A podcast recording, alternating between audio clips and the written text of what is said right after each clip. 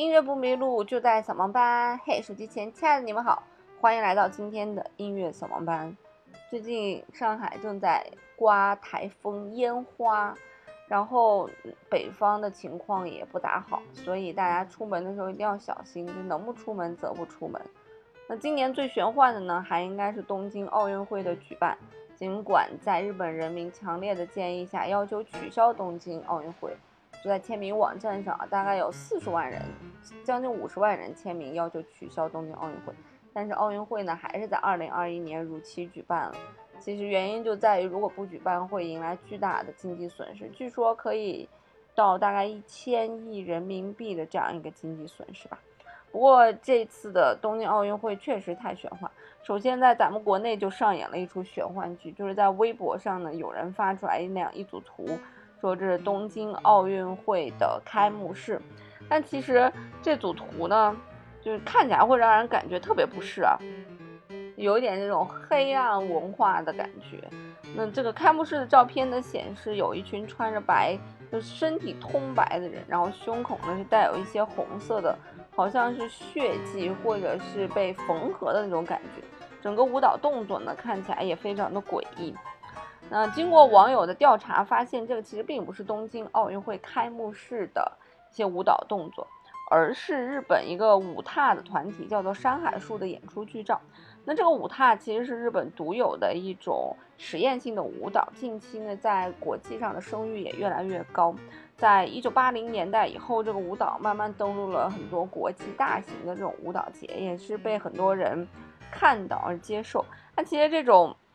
舞踏的这种元素，就这种风格确实挺诡异的。它要求舞者全身涂满白粉，然后舞蹈当中会包含呐喊呀、抽搐啊、匍匐啊这些动作。那这个舞踏在2018年的时候曾经还来到上海演出过。而真正的日本这个东京奥运会呢，是日本舞蹈家森山未来通过一段也穿着白衣服，但是脸还是原先的样子啊，通过一段舞蹈来纪念被新冠疫情夺走生命的人。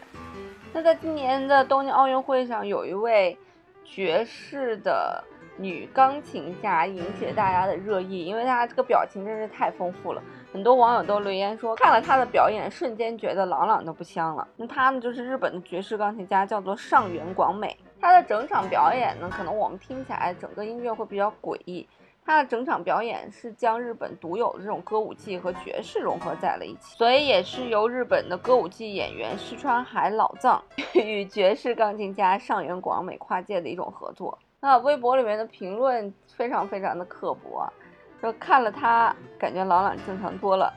啊，他非常生动的演绎，只要自己不尴尬，尴尬就是别人。不过刨去这些外在的东西呢，整个的演出还是非常的精彩的。有人把他称为是亚洲最高爵士演奏的代表人物之一。为什么大家对他引起了如此大的热议？其实除了他的演奏之外，他技巧真的非常的棒，他的表情真的非常的有趣，大家一定要去看一看他在演出时候的视频。那除此之外，还有他的穿着以及发型，尤其是他那种爆炸头啊，特别具有标志性，所以一看到他的这个样子动作，你不听他去演奏什么，估计也会引起大家的热议。简单的跟大家介绍一下上原广美吧，就我也是通过这一次才认识的他呢是在1979年出生在日本静冈的一个爵士女钢琴手。她其实从小是学古典音乐的，6岁开始学习古典音乐，当时应该是在那个雅马哈教室学习的雅马哈的整个的音乐系统。后来呢，中学的时候就去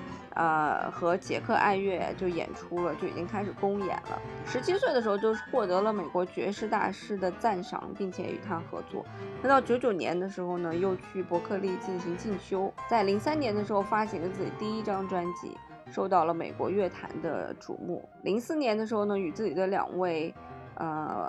校友吧，一个贝斯手一个鼓手组成了组合广美三重奏，录制了第2张专辑。总之他的音乐，因为他有扎实的古典音乐的这种底子，所以在后期进军爵士乐的时候，在技巧方面肯定是没有太大问题的。很多爵士弹得好的都是因为小时候学古典，就爵士乐是非常难的一种音乐类型，如果你没有扎实古典音乐的底子，想半路出家去搞爵士乐，想谈好爵士乐非常非常的难。所以上原广美呢，在后来他整个的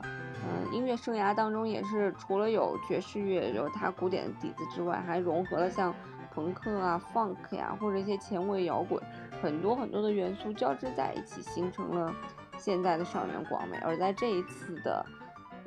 东京奥运会上，他又把这些元素加上了日本的歌舞伎的元素，融合在一起，变成了精彩的演出。可能对于我们大家都是中国人来讲，我们可能不太喜欢那种音乐，因为其实对于歌舞伎的音乐来讲，本身日本的音乐就跟咱们中国人的音乐的体系是不一样的，它所运用的调式和声，我们听来可能太过于阴暗，就像我们一听就知道这是日本的音乐，就是它是一个小调的音乐为主，它有它自己小调是音阶的一种走向，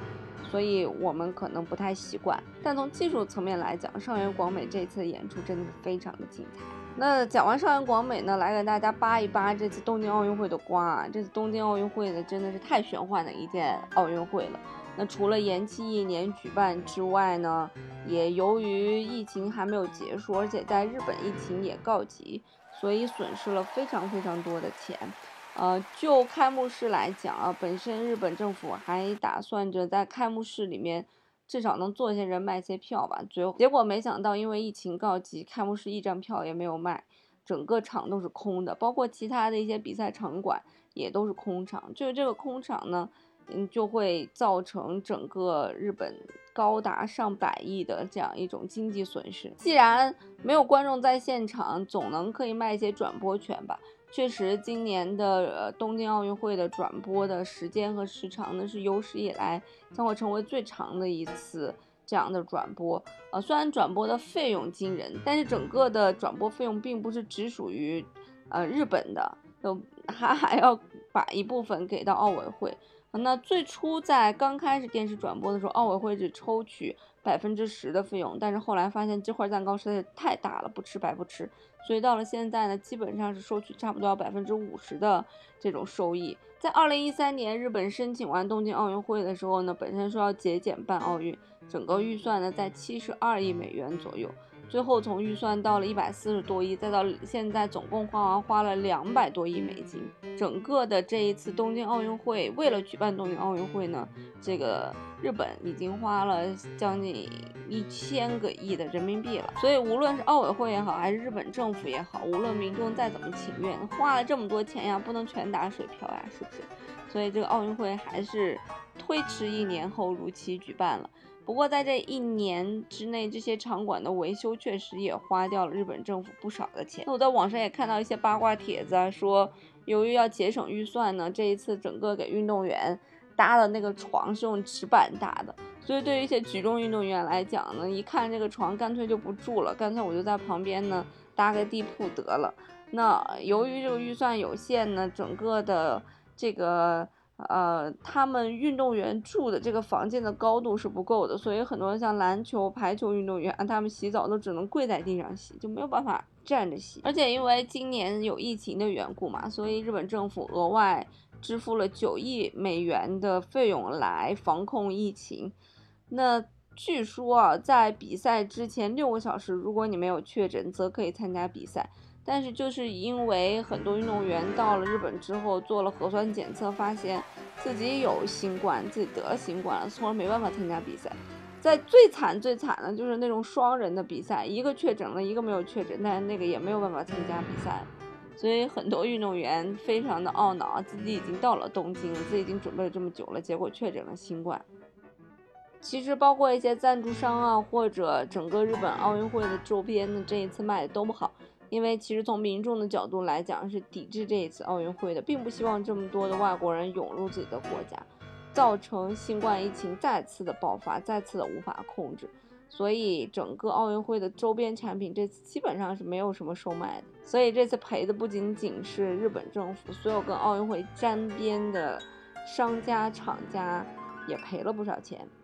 那节目的最后还是给大家放一首上原广美所演奏的作品吧，真的是非常的精彩啊！大家尽管可能听不太懂，但是也请耐心的感受一下爵士乐带来的魅力。音乐不迷路，就在扫盲班。我们下期节目再见啦！